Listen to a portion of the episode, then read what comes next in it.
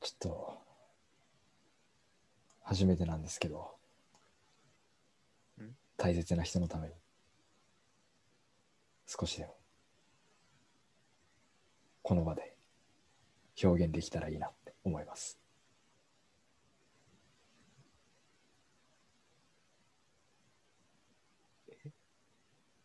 あの、ザ・ファーストテイクの始まり方っぽく、ちょっとやってみたんですけど。いきなりすごい抽象的なものまで。こうなるほど。今回はモノマネの回ですかあのーそうね、えー前回1週間前にうん。やったやつ、自分で聞き直してみて、うんうん。あの時僕、うんと、あ誰やったっけあ、うんと、あれ、あれ、出てこない。うんと、あれ、金金八の人、あれ武田鉄矢。ああ、武田鉄矢、そう。武田 ちょっと鉄矢それは、A パートに入んねえな。ダメだね。ちょっ全とく出てごこなかっ本たな。人の名前出てこないな。ちょっとレパートリーとして入れるのはちょっと。なんでだろうね。ずっと出川哲朗が出てきたんだよね。どういう因果関係まあ武田鉄矢と福山雅治前回やっいやたかだな。ね。はいはい。で、初めて自分でまた聞いたんですよ。あの上がっおうアップロードされたの。うんうん。正直、自己評価60点ぐらいだぞ、あれ。あ、本当。あのもっとに20点ぐらいなのかなと思ってたけど、ああ。思ってたより、いや、60、70つけていいよ。個人的には。俺、もっと下手だと思ってた、正直。それは、まあ、内訳というか、一人ずつ聞くけど、はい武田鉄矢は何点、武田鉄矢は50点。福山雅治は福山が70か75ぐらい。いおお自信あるね。や、何も知らない人が聞いても、福山っていうのは分かると思うんそれだよねはわかるよ。うん。それはわかある。もうそそのレベルの話じゃない。その先。なるほどね。福山はそうじゃない結構さ、そのモノマネする人によってもさ、うんもう、例えば、あのーあー具体的なのも僕はね、前で言う嵐に仕上がれのナレーションとかあの、うーるい、ああーの、はいはいはい。若本さんかな若本さんだね。大塚さん大い塚や、さん若本さんだ ね。若本さんね。滑らないみたいな話をね人はさ、うんそうそう、滑れない話の。そういう人ってさ、大体、あ、あ、あの、あもう、あ、それはあの人だなっていう、わかるじゃん。わかる。っていう人と、そもそも最初が分かるか分からないかっていうギリギリのラインのものまねの種類があるかもね。あであ。そういう若本さんとか福山雅治とか結構特徴をつかみやすくて分かりやすい人ってその先のクオリティが求められると思うんだよね。ディティールの部分っていう。細かい。あーよりね。そうそうそう確かに。特徴をつかみにくい人もいるわけだからそれはもう特徴をつかめるだけでもあ似てるってなるけどそれ武田鉄矢とか福山雅治とか 若本さんとかってある程度特徴はなんかなんとなくつかみやすいから話し方とかがすごい特特徴的な人だからさめっちゃ真結摯構にモノマネに向き合ってる な。そんな考えてたえっとで今考えた めっちゃ熱いやん。でもなんかそう思うんだよねでもそうじゃない本当に。うで、ん特にモノマネ芸人の人たちって、その後者のさ、そのうん新しいのを生み出すのがまあうまいじゃない。そうね、本当に。もう我々はモノマネのモノマネをしてるようなものだからさ。はいはいはい。そういう意味でね、確かに新しいのを生み出すのは、そこか、やっぱ。うーん。そこだよな。そう。福山雅治とかは、モノマネはやろうと思えば、特徴はつかめるけど、感動が少ない。か 感動、感動は別にねえか。誰でなん もつうんだろう平均点ぐらいは出せるっていう。うんおおっていう驚きがね、ああ、なるほどね。そこをやっぱね、追求していきたいよね。モノマネ芸人としては。いや、まあ、芸人だな。でも確かにそうだよね。うん多分ちょっと意識が違ったな。俺低か った。モノマネに対しての意識。やっぱ、何事にも全力でね、そうだよエンターテインメントですから、モノマネは。な。100番前時ぐらいの福山で。70点つけてちゃダメだよな。 かなり戦時だな。原型がもうないぐらいのね、戦時枠。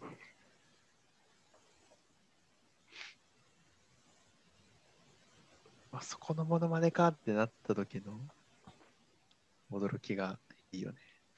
驚きとやっぱ笑い、笑っちゃうよね。ね、そう、そこ行くんだみたいな。前に、その、エイペックスしてた時に、マイキーの真似ぶっこんできたじゃない。はいはいはい。もう笑っちゃうもんね、やっぱ ね。ああ、決起集会に ね。決起集会のマイキーね。そうそう。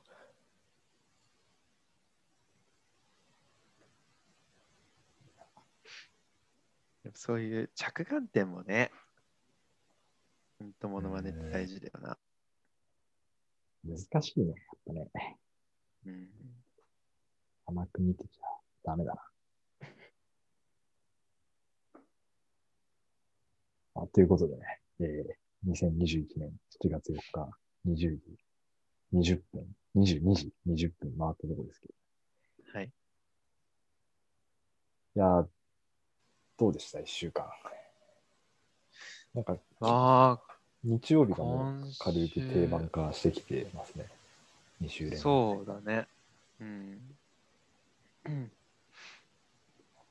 今週は、まあ、キャンプに行きまして。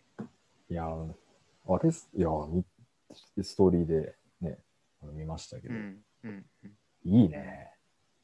すごいね。いや、本当、もう今の、うんと、す最新技術っていうのそのあれスマートフォンのカメラ機能ってすごいなと思った。うん。はあ。あの、ナイトモードっていう機能があって、うん、なんか暗さに応じて、なんて言うんだろう、ナイトモードっていうモードにすると、まあ、うん本当簡単に言うと暗い景色でも本当に鮮明に映るっていうか明るく映るんだけど、うんその暗さによってなんか秒数が決まってるっていうかなんて言うんだろうよくさセルフセルフィーでさ、うん10秒設定して撮るのとかあるじゃんあるある。そんな感じで例えばそのキャンプ場すごい星空綺麗だったから星空にカメラ向けてうんポチってカメラのボタンを押すんだけど、うんナイトモードってその指定された秒数間固定しなきゃいけないんだよねその画角っていうかへー角度一回カメラをポチッと押したらその暗さに応じて多分秒数が決まるより暗ければ暗いほど長く固定しなくちゃいけない秒数が決まってるんだよねカメラが合わせてくれるってことなんか撮りやすいよね。そうカメラがポチッと押したらどんどんそれが写真がどんどん明るくなってくる画面上でピはューってどんどん暗い暗い画角から今これカメラ向けてるだけはただ真っ暗なんだけどポチッと押したらその指定された秒数間でどんどん明るくなってあ。へえ。でどんどん鮮明に映ってってその秒数になったら写真が撮れるっていうその綺麗な明るい写真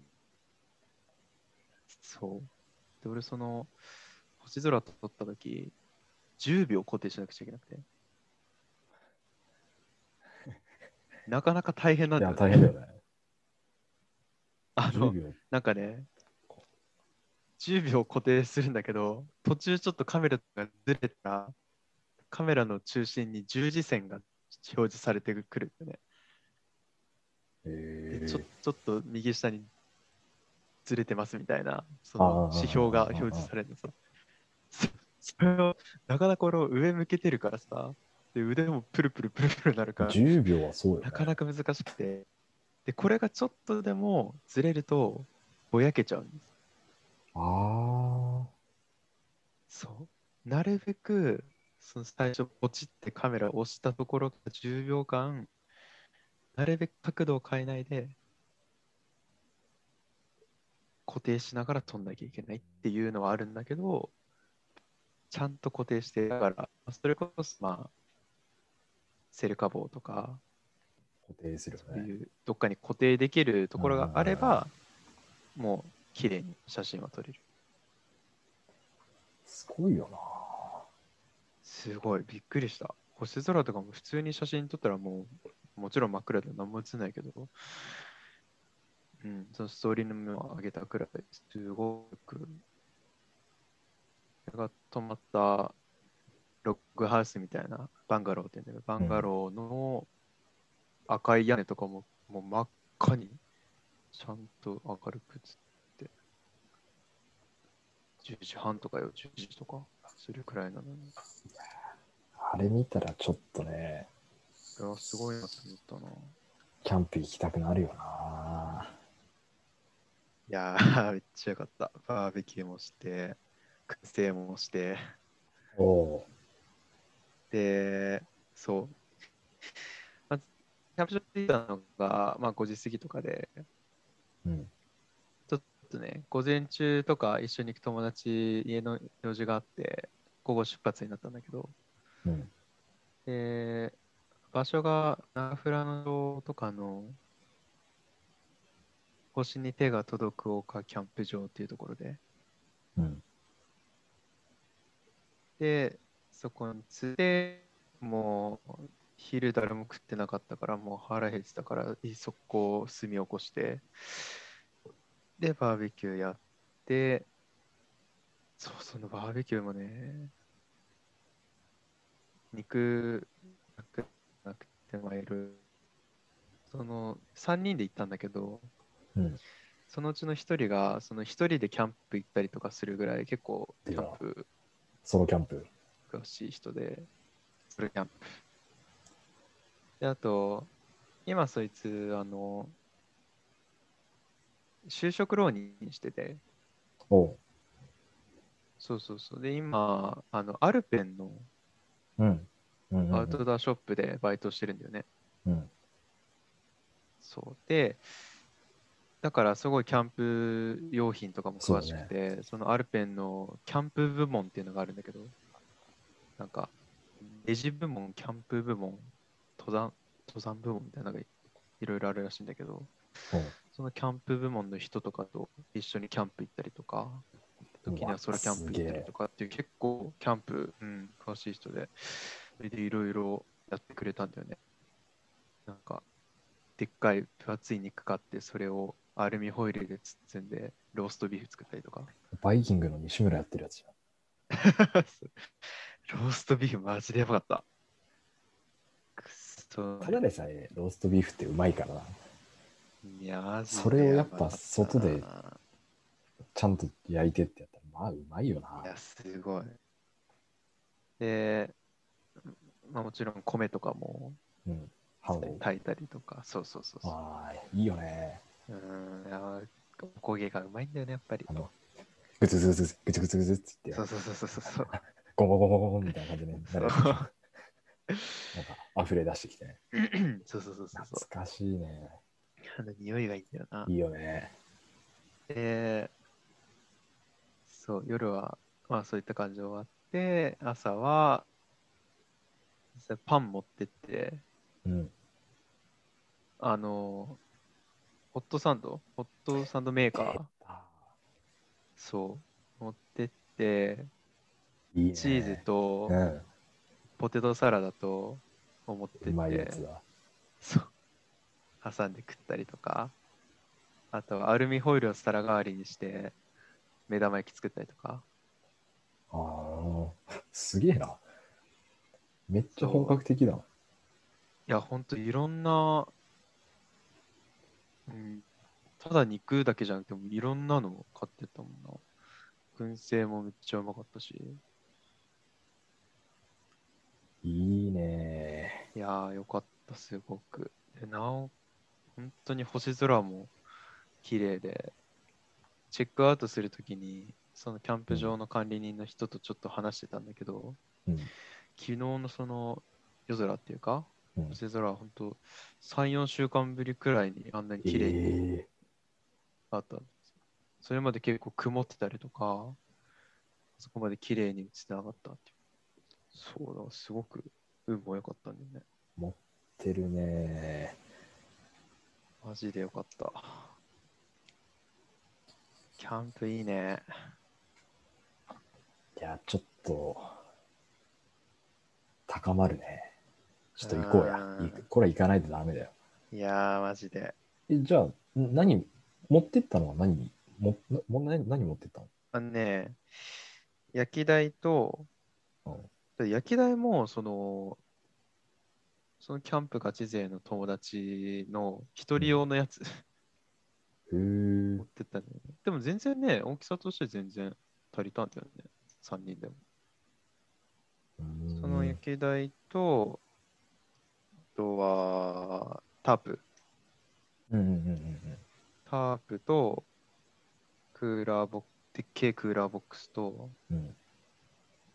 炭と、薪、あ、そう、薪。い焚き火もやった、焚き火。や、いいね焚き火でもちょっとね、方膜で買ったらね、ちょっと湿気ある薪でちょっとね、あんまり燃え上がらなかったんだけど、まあでも楽しかった。あとは、まあそれぞれの荷物と、あとなんだっけでもまあそんな感じかなじゃあ、そんなに多くはないっていうか、まあ、そう車だでね行ったら全比然、較的、うん、でもまあ、俺の車がまうあ、んそんな詰めるまあまあまあ、方じゃないから、そうだね結構ギリギリあったんだけど、まあまあまあ、帰りはちょっと余裕あったけど、うん、行きがやっぱりもう荷物揃ってるから、パンパンだったけど、いや、もう、うち車出すしかないっしょ。もうこれは。そうだね、次はちょっとお願いしたいわ。そのためにあるようなもんだから。本 当にアウトドア用。存在価値それだけだから。マジでよかったな。そう。あれ、中富良野っつったっけそ中富良野って言ったら、あの、白銀荘っていう多分、有名な、あの、温泉、う。えー、まあ、サウナがすごい有名なとこで、あの、茶道って漫画あるじゃない。うんうんうん。で、あれが2年ぐらい、1年半ぐらい前に、あの、ドラマ化して、うん、してたね。あれ、ドラマワンクールやった後の、その、スペシャルみたいなやつで、うん北海道編みたいのがあったらしくて、ほう。その時の舞台になったのがそこらしいの。えー、だからすごい、その、もう全国区のとこらしくて、ちょえー、そうなんだ。っとね、気になりつつあるんですけど、ね、あ、ほんとだ。上富良野町か。あ、上富良野か。ちょっとじゃえーうあ、わ、でも評価すごいな。すごい有名みたいよ、本当有名人も来たよみたい白銀な。荘の隣に星に天のたどこかキャンプ場ある。えー、俺、その温泉も行ったんだよね。うん。で、実際キャンプ終わった後、チェックアウトして、その後行ったんだよね。うん夜じゃなく。て、夜はそのまま出たんだけど、それはホテルスパリゾートみたいな。うーん。そう。これでもね、そこすごいね、サウナも暑くてね、水風呂超冷たくてね、めっちゃ良かった。あ、いいよな。結構良かった。あっちのでしかもなん方か、暑いんだよな。サウナもすごいなんかハーブの匂い。ああ、じゃあちゃんとした匂いそう。つけてるとこだ。で、露天風呂のところはもう広大な 富良野のいいね。畑っていうか自然眺める、眺めれてめっちゃ良かったな、そこ。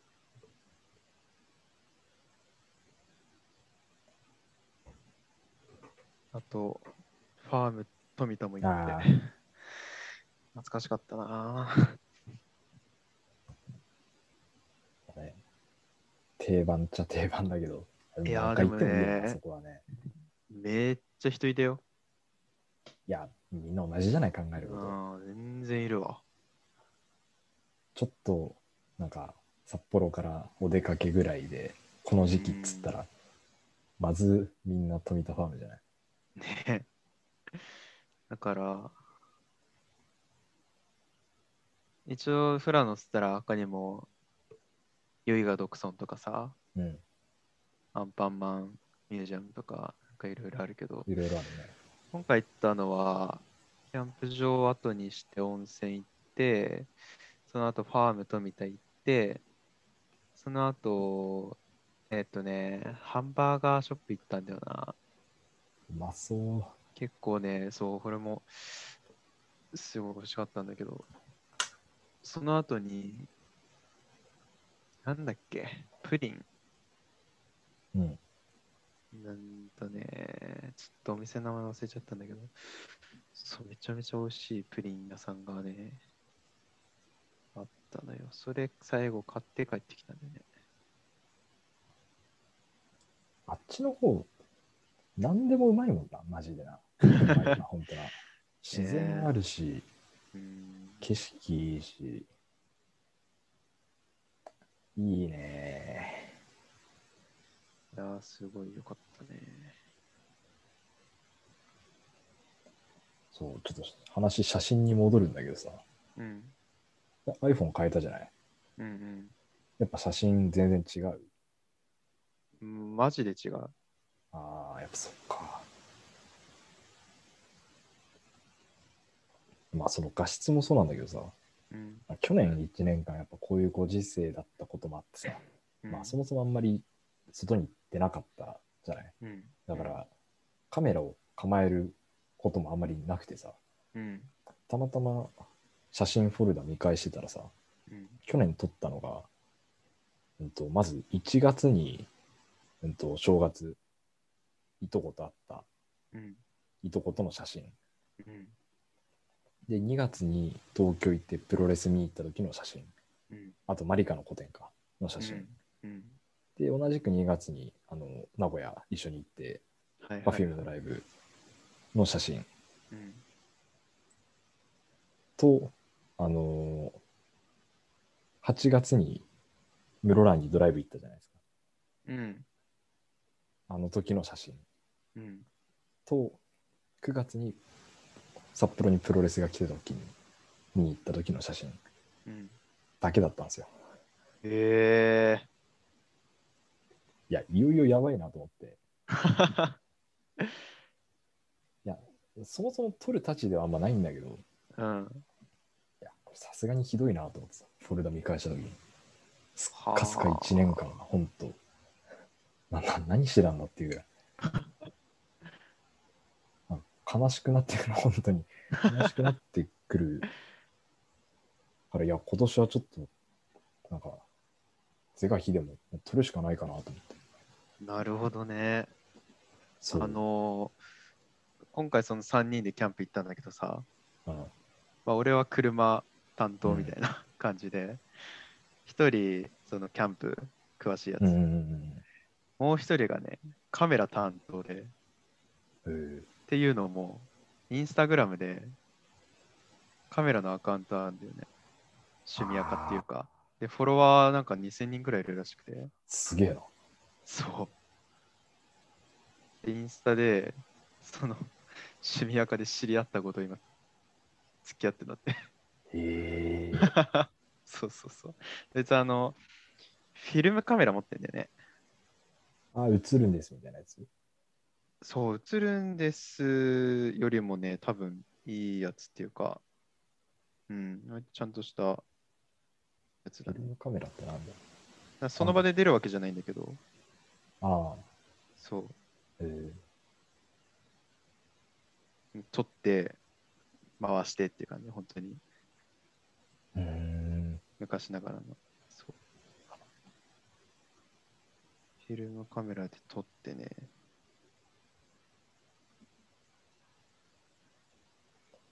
だ今回そのバーベキューしてる様子とかもうん定点カメラでずっと撮ったりとかいいね。そうタイムラプスみたいなそういうそうそうそうそうそうそういうとこはすごいそうだからちゃんとね役割が分かれててねめっちゃよかったてかなんか、周りにカメラとか映像関係多いな。そうだねあの今、、釣り東の、京行ってるやつも。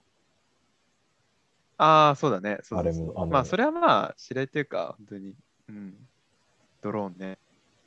なんか、ちゃんとやってる人多いあね。と、一人、その、俺の 高校の友達で今、東京に行って、うんウェブデザイナー、ああ。カメラマンやったりとか、仕事にしてんじ最初はアパレルの会社に就職したんだけど、ゃん。うん。 3ヶ月くらいで辞めて、今、独学でウェブデザイン、実際このホームページ作ったりとか、あの依頼を受けて。へえ。そう。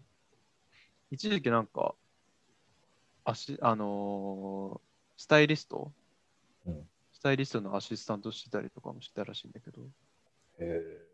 今は自分でカメラで写真撮ったりとか、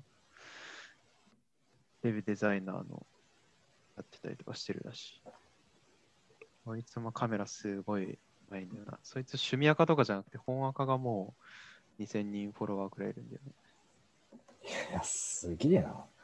いや、こいつはマジで、でもこいつに影響されて服好きになったっていうのはあるんだよね。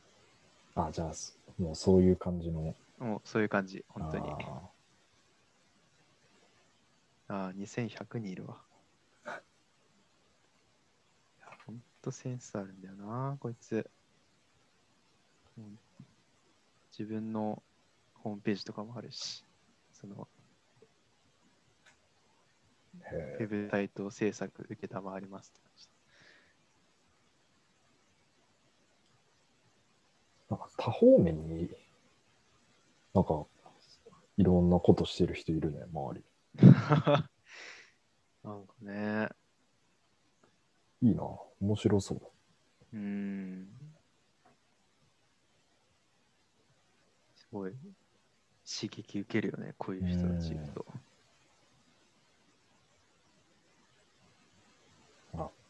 そういうの行動を起こしてる人見るとやっぱいいよな。ねえ。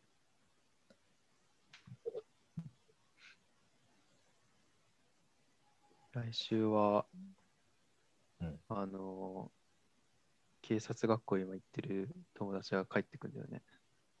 あ今週って、ん来週っていうか、あ今週。の木曜日に帰ってくるんだよね。ああだから、 いろいろ話聞こうかなと思って。警察学校か。すすきの来てうるううるさかったよね。もう女に飢えてるかああ。ら。マジで。相席行こう、相席行こうってめっちゃうるさいも ん。なるほどな。えー急にホテイソンんえ、東京ホテイソンじゃないの今の。正解。なんだっけ名前。ちょどっちがどっちかいつもわかんないな。たけるか。タたケけルるだ。たける。たけるだね。しょうごとたける。これもうわかんなくなっちゃう。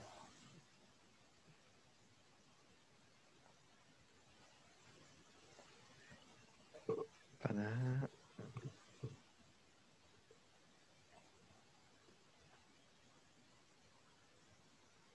さあちょっと今週いろいろ何してたしてたかうん。思い出して見てたんですけど、うん。あの、前にね、ウーバーイーツを始めたっつってたじゃないですか。うんうん。まあ、ここまで稼いだのは900円だけなんですよ。マジか。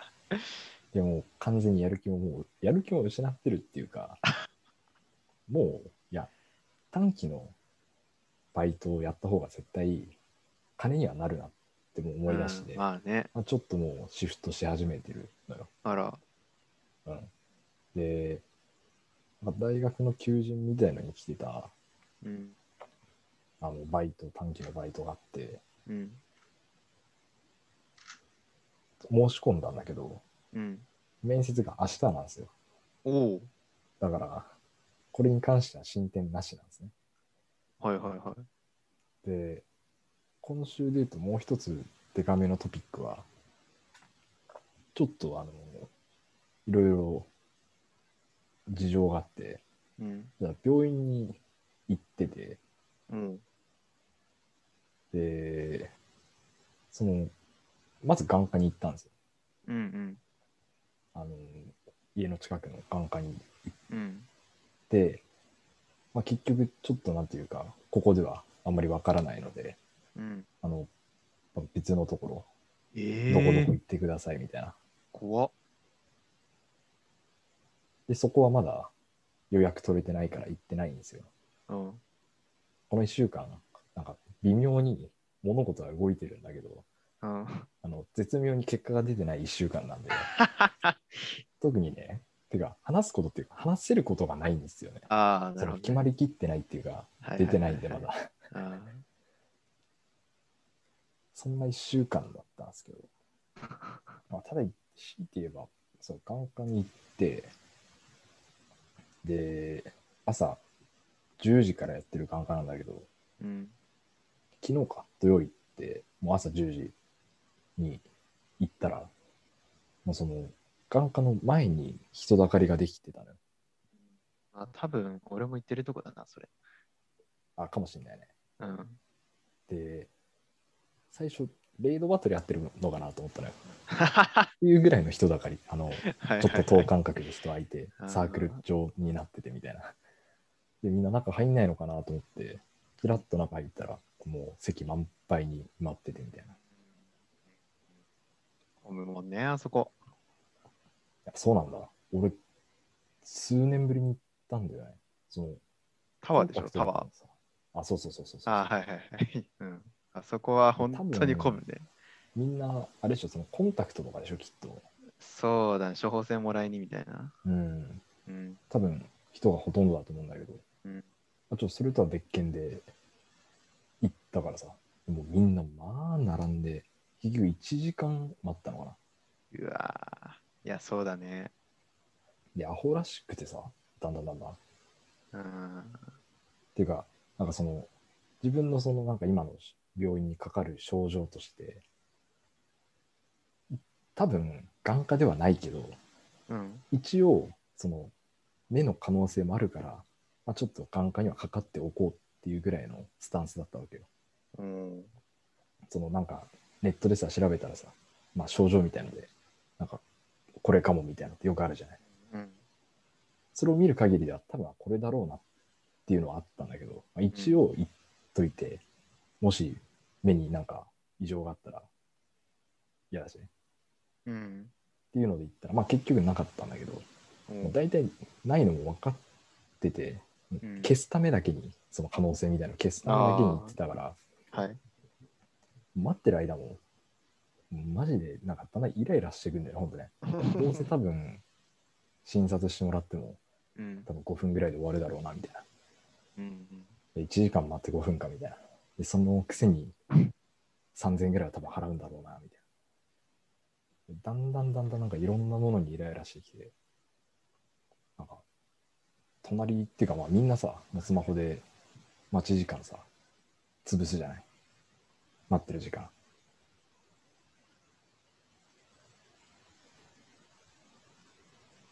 なんか電波が悪いな。今ちょっと飛んでたね。うん。大体なんかそのみんな待ち時間スマホをいじってさ、まあ待ったりしてるじうゃない、ん。うん。なんで眼科来てんのにスマホいじってんのとかさおい目になんかちょっと異常あんだからお前眼科来てんだろおいどう見ても目に悪いことしてんだからこんな時ぐらいなんか寝てろよなってって思ったりとかさ。うんちょっとわかるでしょ、でも、ここの感じっていうか。まあまあ。待合室でこはのいイライラしてくるから。はいはいはい。で、なんか、うんと、親子で来てるさ、高校生とそのお母さんが一緒に来てて、まあ多分なんか、うん。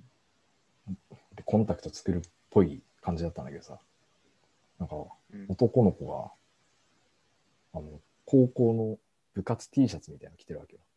あの、うん。なんちゃら高校、なんちゃらハイスクール、なんちゃらクラブみたいなさ、うんうんうんあるじゃん、あるポロシャツみたいあな。るある。うん。でそれが、俺の高校の後輩だったのよ。おうおうおう。別に今ここに来てこなくていいじゃねえかみたいなさ。じゃあ、お前どうせなんか、この名前で生きりてえだけだろみたいな。なんかちょっとおらついてるしさ。なんかだんだん偉いんできた。 で、案の定結局、あの、診察1時間待って通ったら、あやっぱり、あの、5分で終わって、3000円払って終わったんですよ。あで、その、あの、他の、こ、ここの、どうこう、こういった外来、行ってみた方がいいかもしれませんね。ーうんだから結果やっぱ分かりきってたことに1時間待って3000円費やしてイライラして帰ってきたっていう。うんうん。俺も一回その眼科にさ、うんまあこれ今から俺する話は全部俺が悪い話なんだけど、うんその、コンタクトってやっぱり処方箋がないと処方してくれないから、処方箋もらいに行こう。あの、有効期間が1年間なんだよね。あそうなんだ。そう、処方箋の有効期限1年間で、切れたなと思って、で、眼科行ったんでね。で、そのコンタクト処方したいんで、処方箋もらいに来ましたっつって、あじゃあうん待合室でお待ちくださいっつって、うんで、待ってて、まあ、ただ、もう本当にさっき話した通り、もうめっちゃ人混んでてさ、じゃあ込みでもなんだ。全然呼ばれないわけよ。で、40分くらい待ったのかなやっぱそれぐらい待つか。したら、夜もつ、あー、うーさんって言って、ちょっと、ちょっあの本名がと、うんでしたけどね。あの、名字はバッチリ聞こえてたけど、いや、3文字目までじゃない。 ちょっと後で聞き直してみます。いやいや。皆さんって、俺の名前がいい。受付の人が呼ばれてさ、うんはいっつって、そしたら、待合室でお待ちくださいじゃなくて、ちょっといいですかっていう感じで、受付の方に呼ばれたんだよね。うんしたら、皆さん、その、処方箋まだ有効期間なんですよねって言われて、おえ って言われて。なので、もしまた処方するんでしたら、このまま診察するんですけど、どうどうしますかって言われたから、うんあ、えっ、と、大丈夫ですって言って、 処方箋取って、 そのまま終わったんだよね。えだから、ー、何もない40分間を過ごしたわけよ、俺俺は、眼科で。まあ、でもだか、ら、要するに、半年勘違いしてたっていう。またそのパターンか。なんかえ、その日付勘違いパターン、免許に引き続きあ るね。半年勘違いしてた。有効期限を。有効期限勘違いパターンあるね。致命的だな。あ、そうそう。俺もだから、待合室に一旦呼ばれるじゃない。うん。で、待合室で待ってる時に、一旦なんかその視力検査しますみたいあるね。な。うん。で、右やって、左やってみたいな。うん。で終わって聞きが何もなくてそのままじゃああの先生呼びますので、あのうんうんもう少しお待ちくださいっつってあるね。そう待たされるじゃない5分ぐはらいい、はいはい。でその間にもうなんか隣に何人か男の人がいて、うんそのうちの一人が、まあ、お父さんだったのよでその娘さんが、うん、とそのベンチの前で、うん、となんか多分コンタクトの処方みたいなことそれこそ、うん。みたいなこと多分知ってるんだよね。うんうん。で、なんか一通りその手続きみたいな、なんかいろいろ調べるのが終わっうん。って、その娘とその一緒にやってたそのお姉さんうんがお父さんのところに来てうん行ったのが、うんあの、コンタクトレンズ左の方全然あの傷ついてないんで大丈夫ですようってん言って、で、右の方をなくされたっていうことですけど、これどうしますかっていう話をしてたのよ。ほでそこでまたイラッとして、えコンタクトレンズ片側だけなくすってあんのって思って、うああいやあると思うけどねあ、これはあるんだ。うんあると思うよ全然そう、コンタクトしないからさ、いやうんどうやったら片側だけななくすのよみたいな。な不意何にをしたら、あふ不意に取れることあるからねたまにあ、あ、そうなんだ。あるあるある。俺、あの、高校生の時さ、うん。球技大会のシーズンでバレーボール練習してたんだけどさ、うん。バレーボール、まあ自分のクラスじゃなくて、いろんなクラスの人と打ち合ってたらさ、うん俺よ、四隅してた時に、あい向こうのコートからさ、思いっきりスパイクが俺の頭、ちょうど顔の横側にバチン当たって さ、おう一瞬意識飛びかけたんだけど、おう意識飛びかけたと同時にコンタクト片方取れたんだよね。 あじゃあ、がっつりのそう頭揺れてっていう。そうそうそう。でみんなでもう、こう体育館の床を探してさ、コンタクトどこだどこだっつって。立つかみたいなやつでしょ。そうそうそう。太陽の陰で。そうそうそう。なんとか見見つかって。あれはびっくりしたな。じゃあやっぱあるんだ。そその女の子も多分バレーボール直撃したんだよね。多分いいなのかね。うん。いや、なんかさ、たまになんかその、あの完全ワイヤレスのイヤホンをさ、落とす人とかいるじゃない。あはいはいい。や、あれはまだわかるのよ。あれまあ、と一緒だ耳よに。つけてるしさ。あれと一緒だよ。でも目の中にさ、入ってるものがさ、片方なくすっていうのが俺、その時全く意味がわからなくてさ、イヤホンも耳の中に入ってるんですよ。あれ取れるじゃん。 いやうまくはまってなかった。取れるじゃん。俺だってコンタクトうまくはまってなくてすごいいづいてくる俺目こすってたら取れたからね。あ、そんなもんなのコンタクトって。取れるんだ。いや、まあ、うーん、取れる、まあ簡単には取れないけど、やっぱ取あれとはるソフあーソフトとハードかっていうのに違うかもね。じゃあ、その女の子にはちょっと、ここで謝っとくよ。ごめ んね。うんちょっと、あからさまに多分それは、イラッとして、あの、がっつりガン飛ばしだと思うけど、ごめんね。許して。あうんーやっぱ当事者じゃないとわからないね。そうね。うん、 そっか。それはじゃあ完全に俺が悪いな。その女の子に非がないのに。うん。っていうか、非も非がないもクソそうも関係ない話だな、俺にはな。まあ確かに。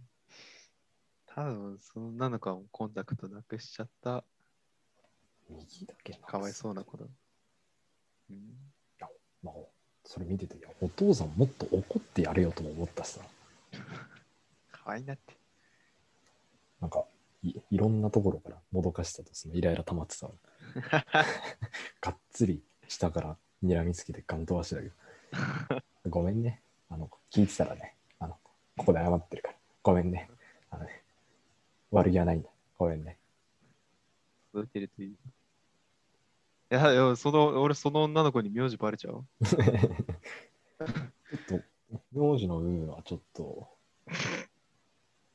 どうにかできたらしますけど。ちょっと銃、銃声入れて、なんとか。バキューンってやつね。うん。それで、なんとあかのね、消してほしい。 24時間テレビの深夜帯でしゃべくりするあのカフェのね、よく入ってる。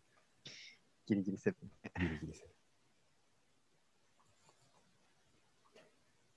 っていう1週間でしたね。だから、なんか、進んでるように見えて、なんか、あんまり進んでないみたいな。うん。まあちょっと、近日、詳細が明らかになると思う。いやー、気になるな。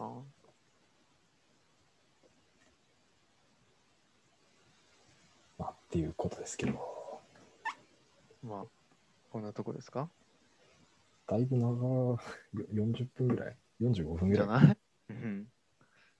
あじゃあこんなとこにしますか。そうですね。あの女の子ごめんね。あ